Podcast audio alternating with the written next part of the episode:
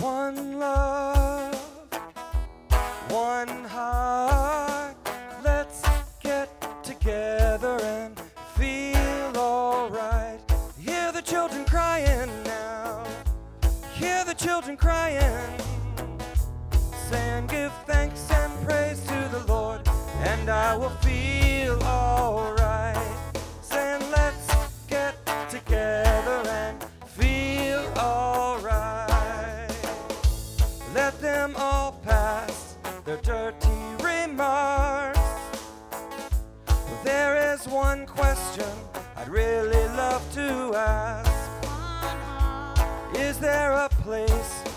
the hopeless sinner who's hurt all mankind just to save his own?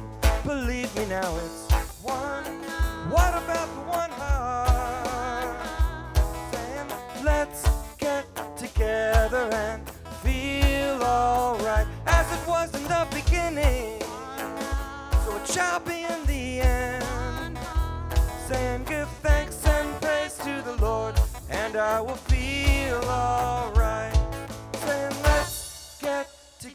together and feel alright.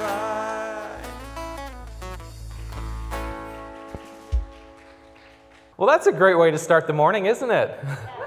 Welcome to Westlake UMC. We are so glad that you're here worshiping with us, both in person and online. Uh, I want to invite you to do something. If you are right here in the room, there are some booklets at the end of the row. If you will open that up and sign in to register your attendance, we'd love to know who is with us today. Uh, if you'll pass it down the row, we'd greatly appreciate that. If you're worshiping online, uh, I want to invite you to sign in online if you're on the live stream on our website. If you'll back out of full screen mode, there's a little red rectangle above uh, the video screen there that says register your attendance. Click there, fill out the form, come on back. If you're on Facebook Live, you can register on the event page. Well, there are a few things happening here that I wanted to let you know about uh, in the next few weeks. Uh, first, we have a newcomers lunch happening on Sunday, September 12th from 12:20 to 1:20. We're going to take an hour, okay? And so if you are new or newer to the church, we want to invite you to this event. We'd love to get to know you a little better and let you hear a little bit more about the church. Uh, so you can sign up on the events page on the website Sunday, September 12th. We have some youth ministry events coming up. Uh, this Wednesday, uh, we're looking forward to the Color Wars. Uh, so, uh, this is going to be very exciting. This is a joint effort between uh, Westlake Hills Presbyterian Church and Westlake UMC. It's going to be a lot of fun. This Wednesday, 6:30 to 8:30. Make sure you sign up. Sunday, September 5th, is going to be a bittersweet day. Uh, Children First comes back. It's going to be very fun and exciting, but we will also say goodbye to our beloved children's ministry director, Megan Getman, and we will have a send off for her on that Sunday, immediately following Children First. Uh, so we will have uh, an ice cream truck in the parking lot and some donut sweet treats. It's going to be fantastic. You're going to get your sugar high. It's going to be a blast. So, coming out, yes, coming out on that Sunday, uh, we'll celebrate Children First being back and we'll have sadness and happiness for Megan Getman, sending her off that day as well. One last thing, uh, I want to invite you, if you haven't already, there is a children's ministry questionnaire and registration form. If you could please take a moment, if you've got kiddos in the children's ministry, we would love to hear from you uh, and get your feedback on this so you can go to the children's ministry page on the website to do that. Thanks so much, everybody. We're so glad you're here. Happy Sunday. Thank you, Kurt.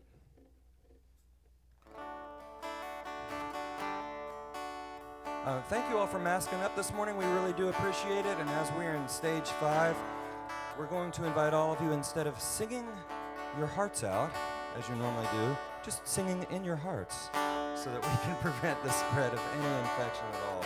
We are um, just delighted that you're here and worshiping with us in person, and thank you for doing it safely. Those of you worshiping at home online, sing your hearts out.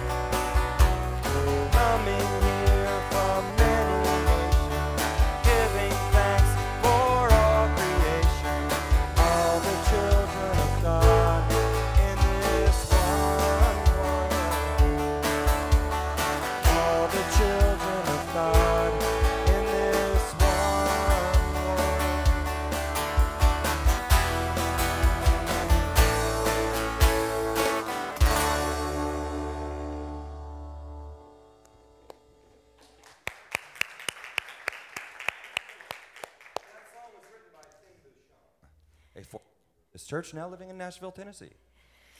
All right.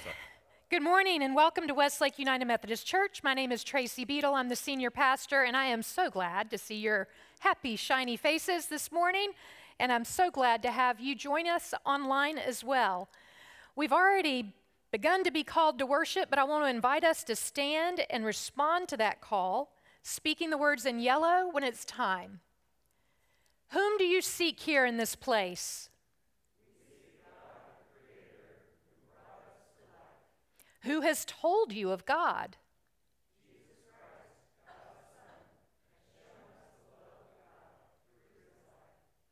Discipleship is difficult. Are you ready?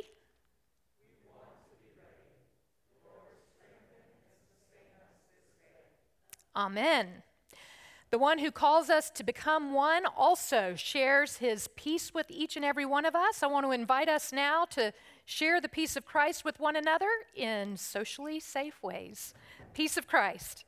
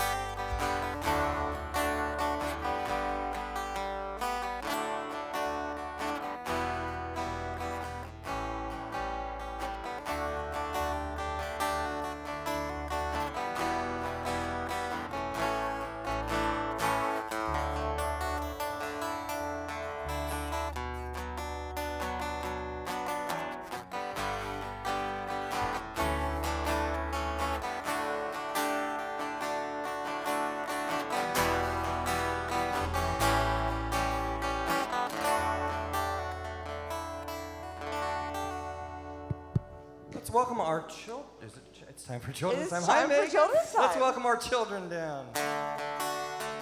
Come on down, kids. Jesus loves me, this I know, for the Bible tells me so. Little ones to whom he belong, they are weak, but he is strong. Hallelujah. Hallelujah.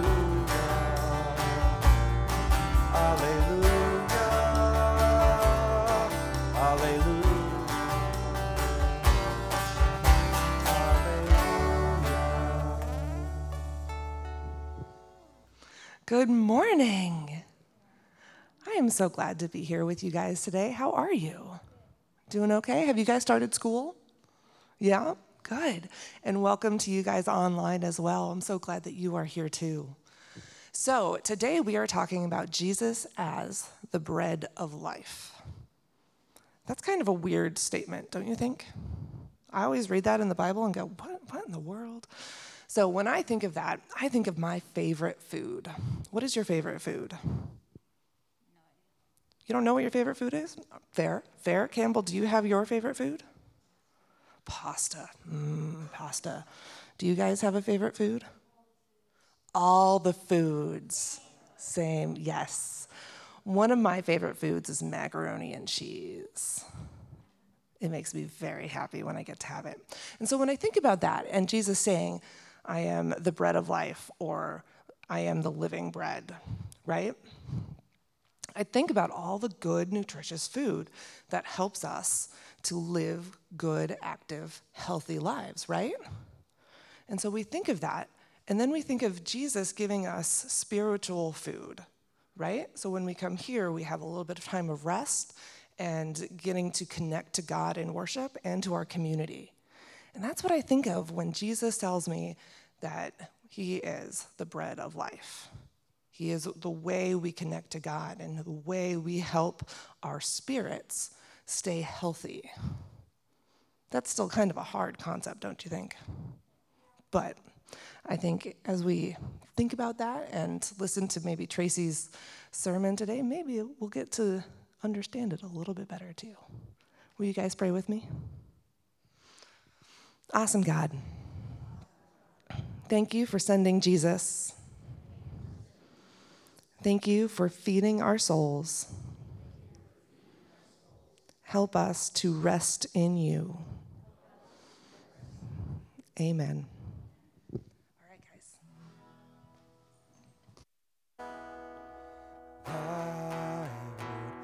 A lamp unto my feet and a light unto my path. Thy word is a lamp unto my feet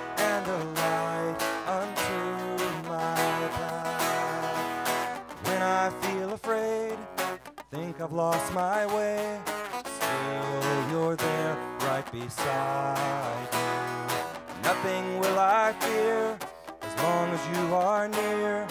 Please be near me to the end. Thy word is a lamp unto my feet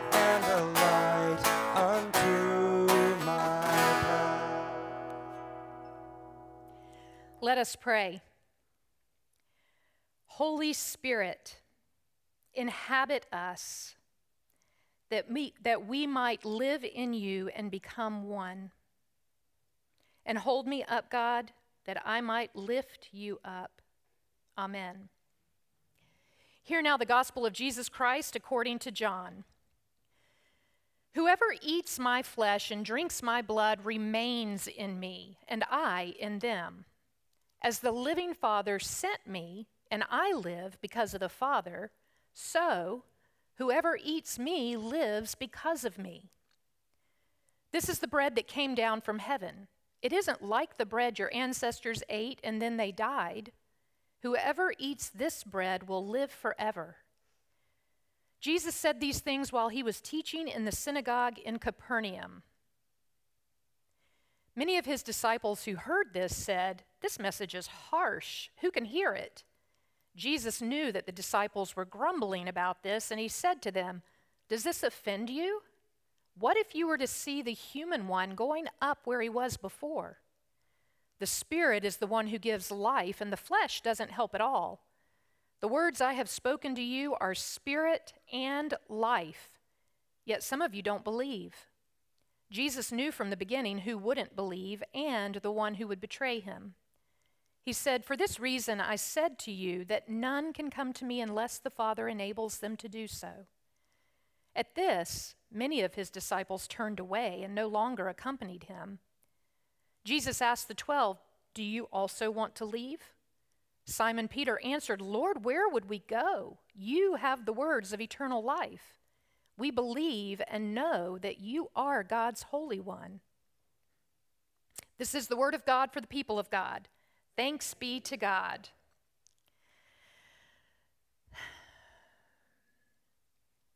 Can you put up my. There we go.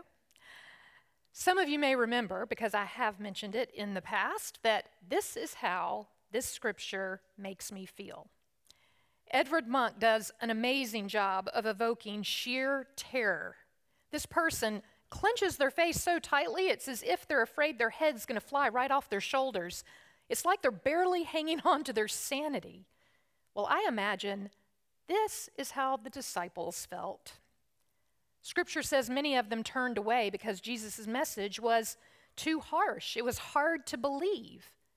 More likely, they ran screaming, hanging on for dear lives to their sanity. This message is harsh. It's hard to believe. Eat my flesh, drink my blood. We talked a little bit about this last week and we unpacked this language just a little bit. We said that the Greek word that's translated here as eat can also be translated as consume. And we said that as expert consumers, we Americans know from experience the adage, you are what you eat, has some truth to it. And what we consume, be it food, alcohol, drugs, whether we have a hunger for money or power or a thirst for some particular entertainment or news or social media content, what we consume shapes our worldview. It shapes our priorities, it shapes who we are. politically, socially, spiritually. It informs our thoughts and our feelings, our words and our actions. Ultimately, we said, what we consume consumes us, which is why it's critical that we devour Christ so that the primary lens through which we view the world and our fellow humans, the primary perspective that informs our thinking and feeling and our words and our actions, is Christ. Today, Jesus drives home the point that we better believe it because somehow our very lives depend on our ability to comprehend and accept this teaching.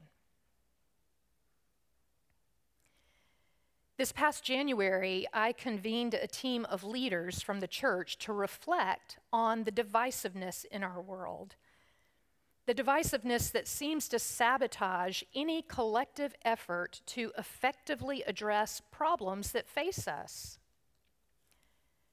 Specifically, we would reflect together on how that divisiveness might be impacting our community, and then imagine ways we might overcome this divisiveness. We've never quite figured out what to call ourselves, so I've dubbed us the committee that must not be named. the team consists of eight people. There are four women and four men. Among them are people who represent many different viewpoints along the political, social, and theological spectrums. Our first task was to try and articulate what the problem is that we're trying to solve for. That took months. But we finally landed on this. It seems to us that Westlake UMC is silently separated, which compromises our focus on our Christian commonality and witness.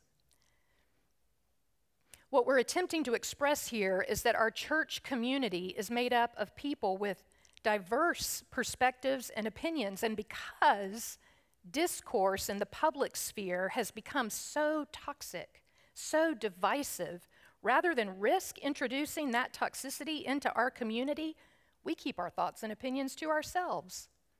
We remain silent on important issues and challenges that we face to keep the peace but in actuality, that silence separates us from one another. And it compromises our ability to fully embody our Christian witness because in our silent separation, we forfeit the opportunity to better know and understand each other. And because we don't share our, our authentic selves, our differences can seem to eclipse all the things that we have in common. Now, we use the word compromise in that problem statement because we realize we do have a compelling Christian witness right now. We serve in amazing ways as a church right now. We have many vital ministries that impact people's lives in powerful ways. And just imagine what our witness could be. We've spent the weeks and months since arriving at that problem statement imagining and experimenting with ways that God might be leading us to overcome our silent separation by learning and practicing engaging in respectful discourse, discourse that's grounded in the love that we're called to through Christ in an effort to better understand those with whom we disagree, for the purpose of discovering what we have in common that we might leverage to more faithfully respond to the challenges in the world and to strengthen our Christian witness in the world. It's a lofty goal. Early on, we met for two hours every single week. More recently, we've met about every other week for 90 minutes or so. It has been a journey, one that has consumed my thoughts and energy. It's been fun because we have gotten to know one another, to engage more intentionally and personally with one another. We've laughed a lot, and it's been enlightening. We've learned from each other We've learned about each other. We've learned about how each of us view and experience church, about how we view and experience the world and the many challenges it faces, and about we've learned about how we think we can grow in our ability to meet those challenges. It has been enlightening. And at times, it's been tricky. On more than one occasion, I wanted to turn away, run screaming. It has had some intense moments. I mean, because those in the group do represent so many different perspectives because we care about what it is that we're trying to do. We think it's important. And because this work has required authenticity and vulnerability as we have worked to build a foundation of trust with each other. And it's been tedious. We recognize that the work we've taken on has the potential to backfire if we don't handle it carefully, so our progress has been painfully slow, much slower than I anticipated.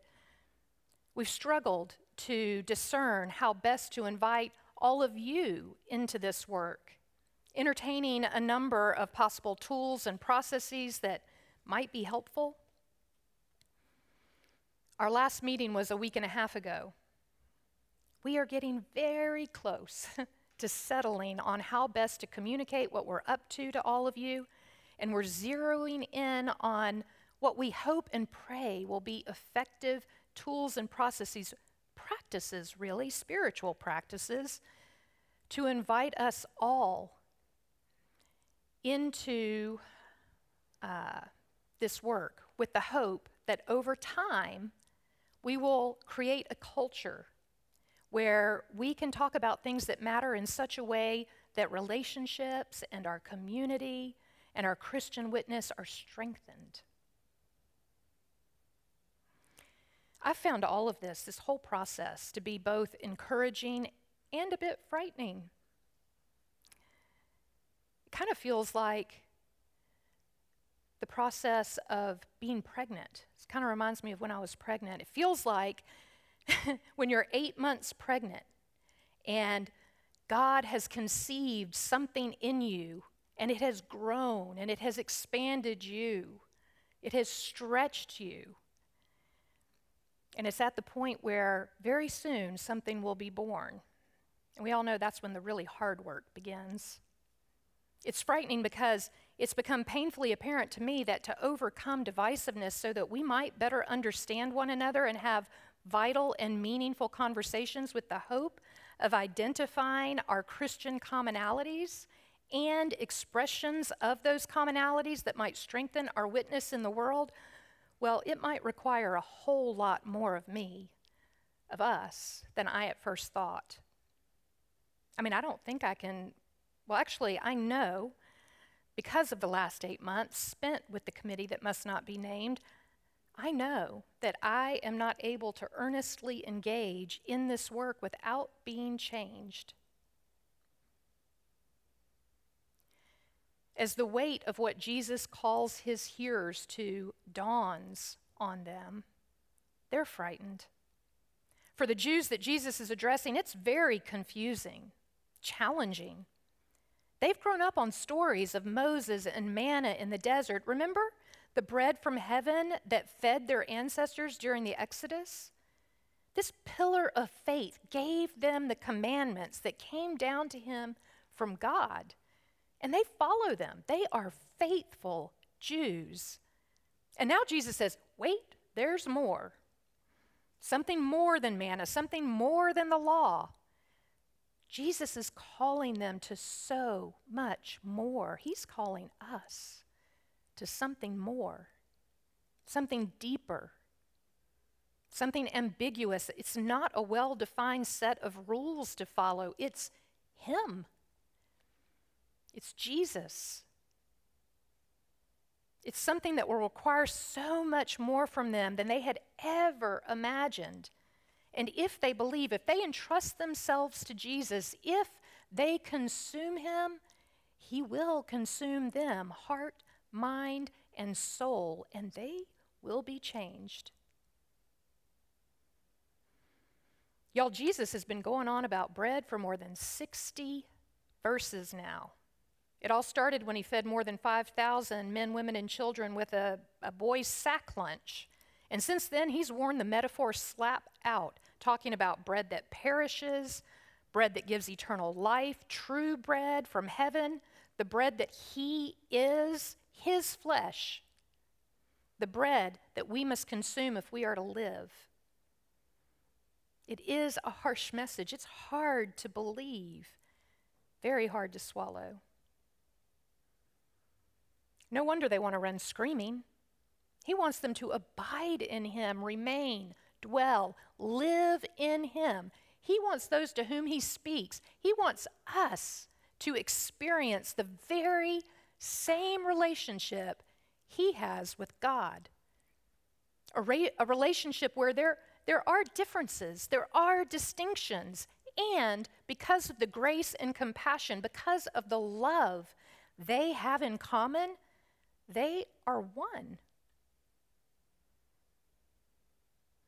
It's beautiful language, evocative, poetic. I mean, I can see it, I can imagine it. It even makes me long for the intimacy that Jesus is calling us to.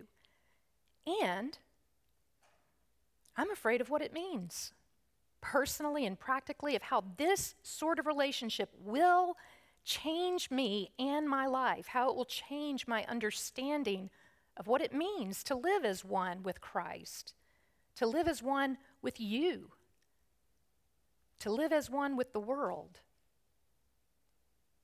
It's a harsh teaching. And yet the disciples know, we know, we know somewhere deep in us that our lives depend upon it.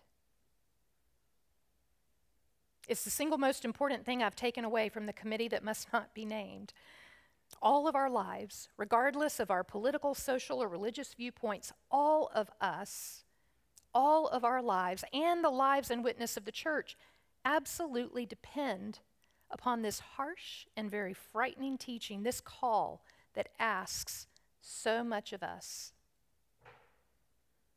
Will we run screaming, hanging on as tightly as we can to our heads and the lives that we're used to?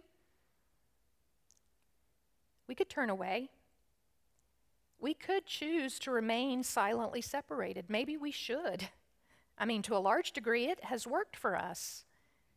It certainly feels less risky, more comfortable, and it does compromise our ability to better understand one another, to connect more deeply, to find and leverage our commonalities for the sake of an even more faithful witness.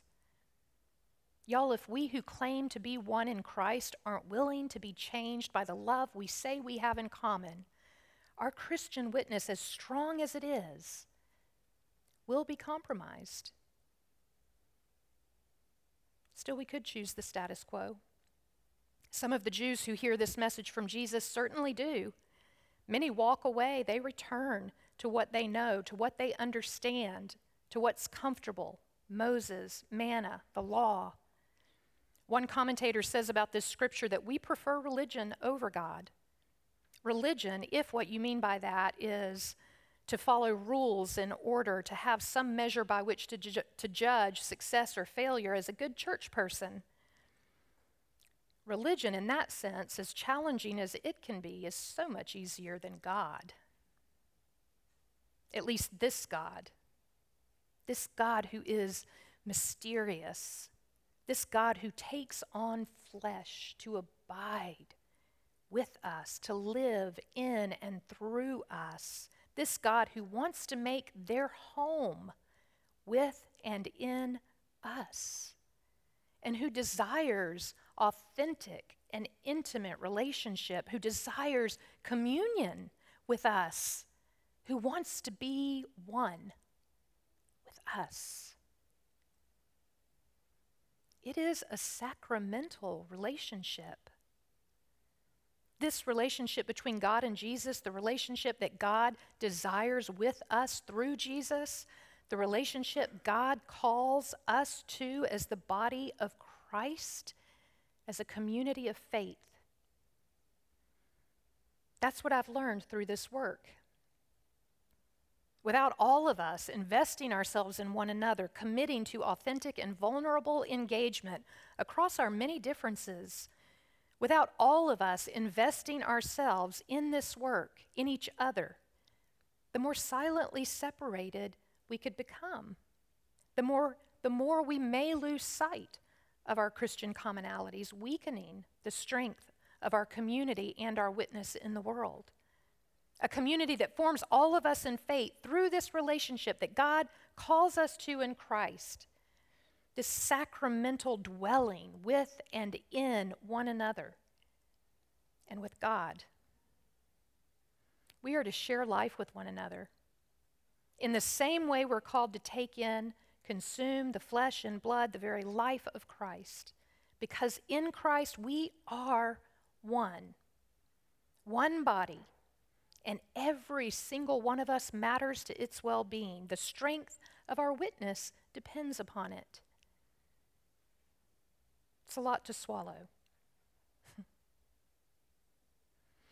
Will we run screaming or will we remain in Christ? Remain as Christ's body, a community of believers who say together with Peter, Where else would we go? You have the words of eternal life. It is a hard teaching, and yet our lives and our witness depend upon it.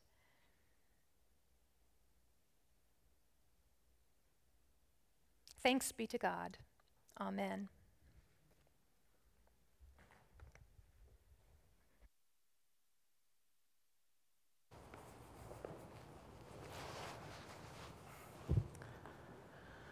Thank you, Pastor Tracy. Well, we prepare our hearts to give as an act of worship and as an act of gratitude. I'm thankful for the witness of this church.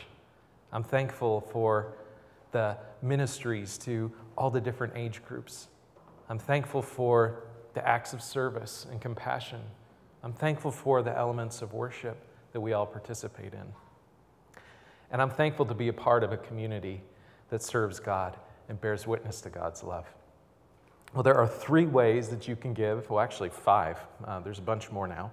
But there are a bunch of ways that you can give to support the work of Westlake UMC. Uh, the first is that you can uh, give here in person. Uh, in the, the narthex on the way out, there will be an offering plate there. You can give there. You can go to our website, westlake umc.org. Uh, and you can make a one time gift or you can set up recurring gifts. That's what my, what my, family does. It's convenient, it's easy, it helps us to not have to remember, which is great. You can text Westlake UMC in all caps to 73256, uh, or you can mail a check to the church at any time that is convenient for you. So thank you so much. Thank you for bearing witness to God's great love. Thank you for being a community that serves. We appreciate you.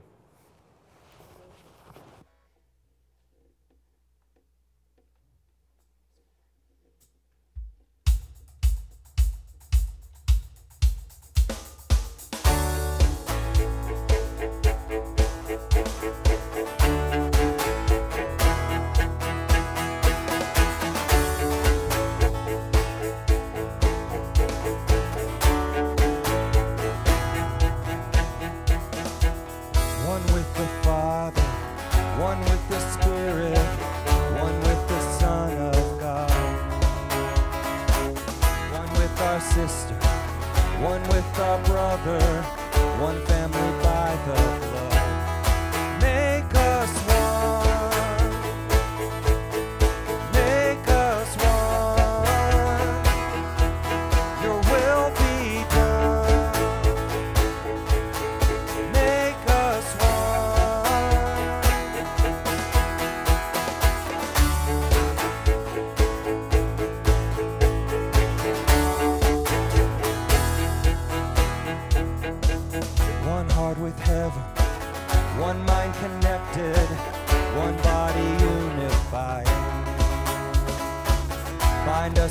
together, now and forever.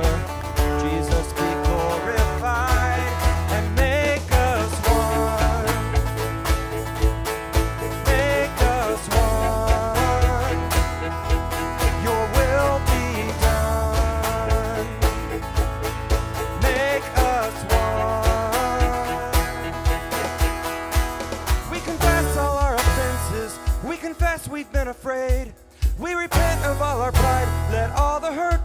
Washed away. For all the wars and violence against our enemy. Come heal our land with your great river. Restore the family. Make us one. Make us one.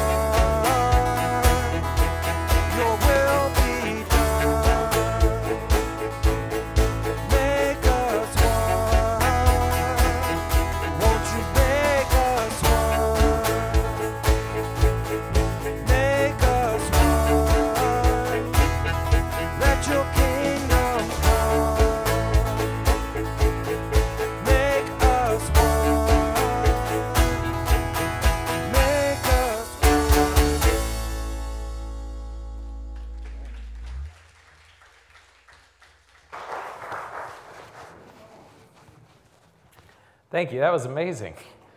And that makes me think of the prayer that we'll pray together in just a moment, uh, the Lord's Prayer. That, that is an expression of it in song, and I, I love that. Thank you so much, Foundation Ben. Beautiful.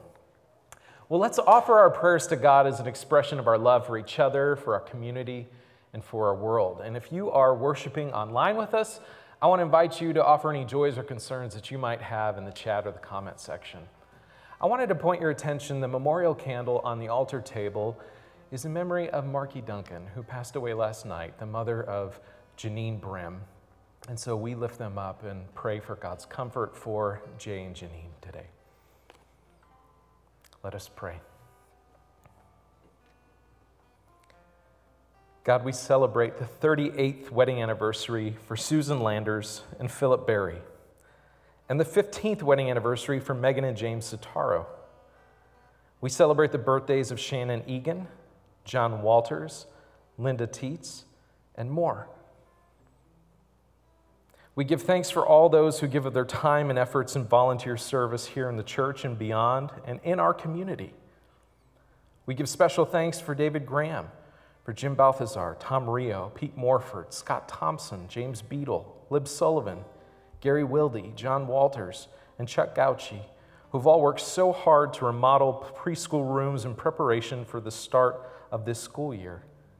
And we also give special thanks to Herman and Rudy Gonzalez on our maintenance staff for all the ways that they've gone above and beyond. God, as cases of COVID 19 spike, we give thanks for all the healthcare workers and providers that work diligently to save lives. God, may they know your strength and may they know our support. God, we offer you our concerns. You are the healer, and you hear our cries to be made whole in body, in mind, and in spirit. You understand the relational, spiritual, emotional, and financial needs that we're facing, and we know that you are with us and will direct us.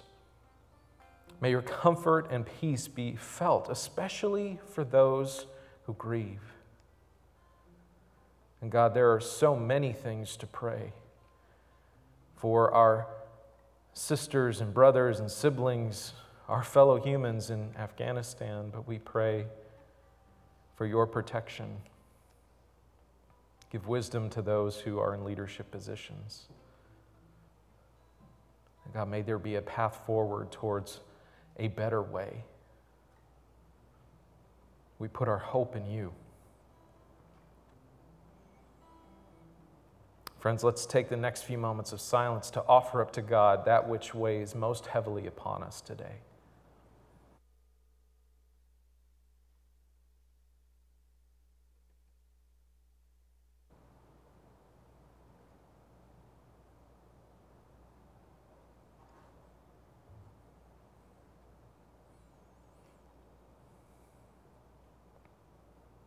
Loving God, open our ears to hear your word and draw us closer to you, that the whole world may be one with you, as you are one with us in Jesus Christ our Lord. Amen.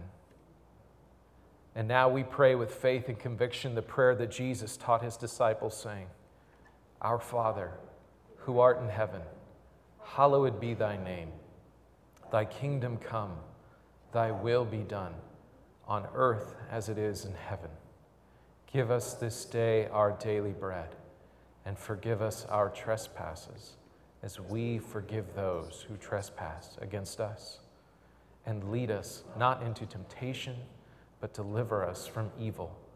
For thine is the kingdom, and the power, and the glory forever. Amen.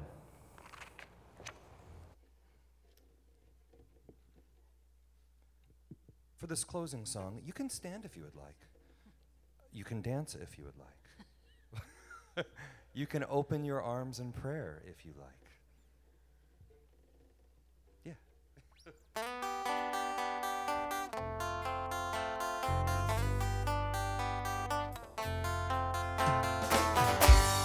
Love is but a song we sing, but fear's the way we die.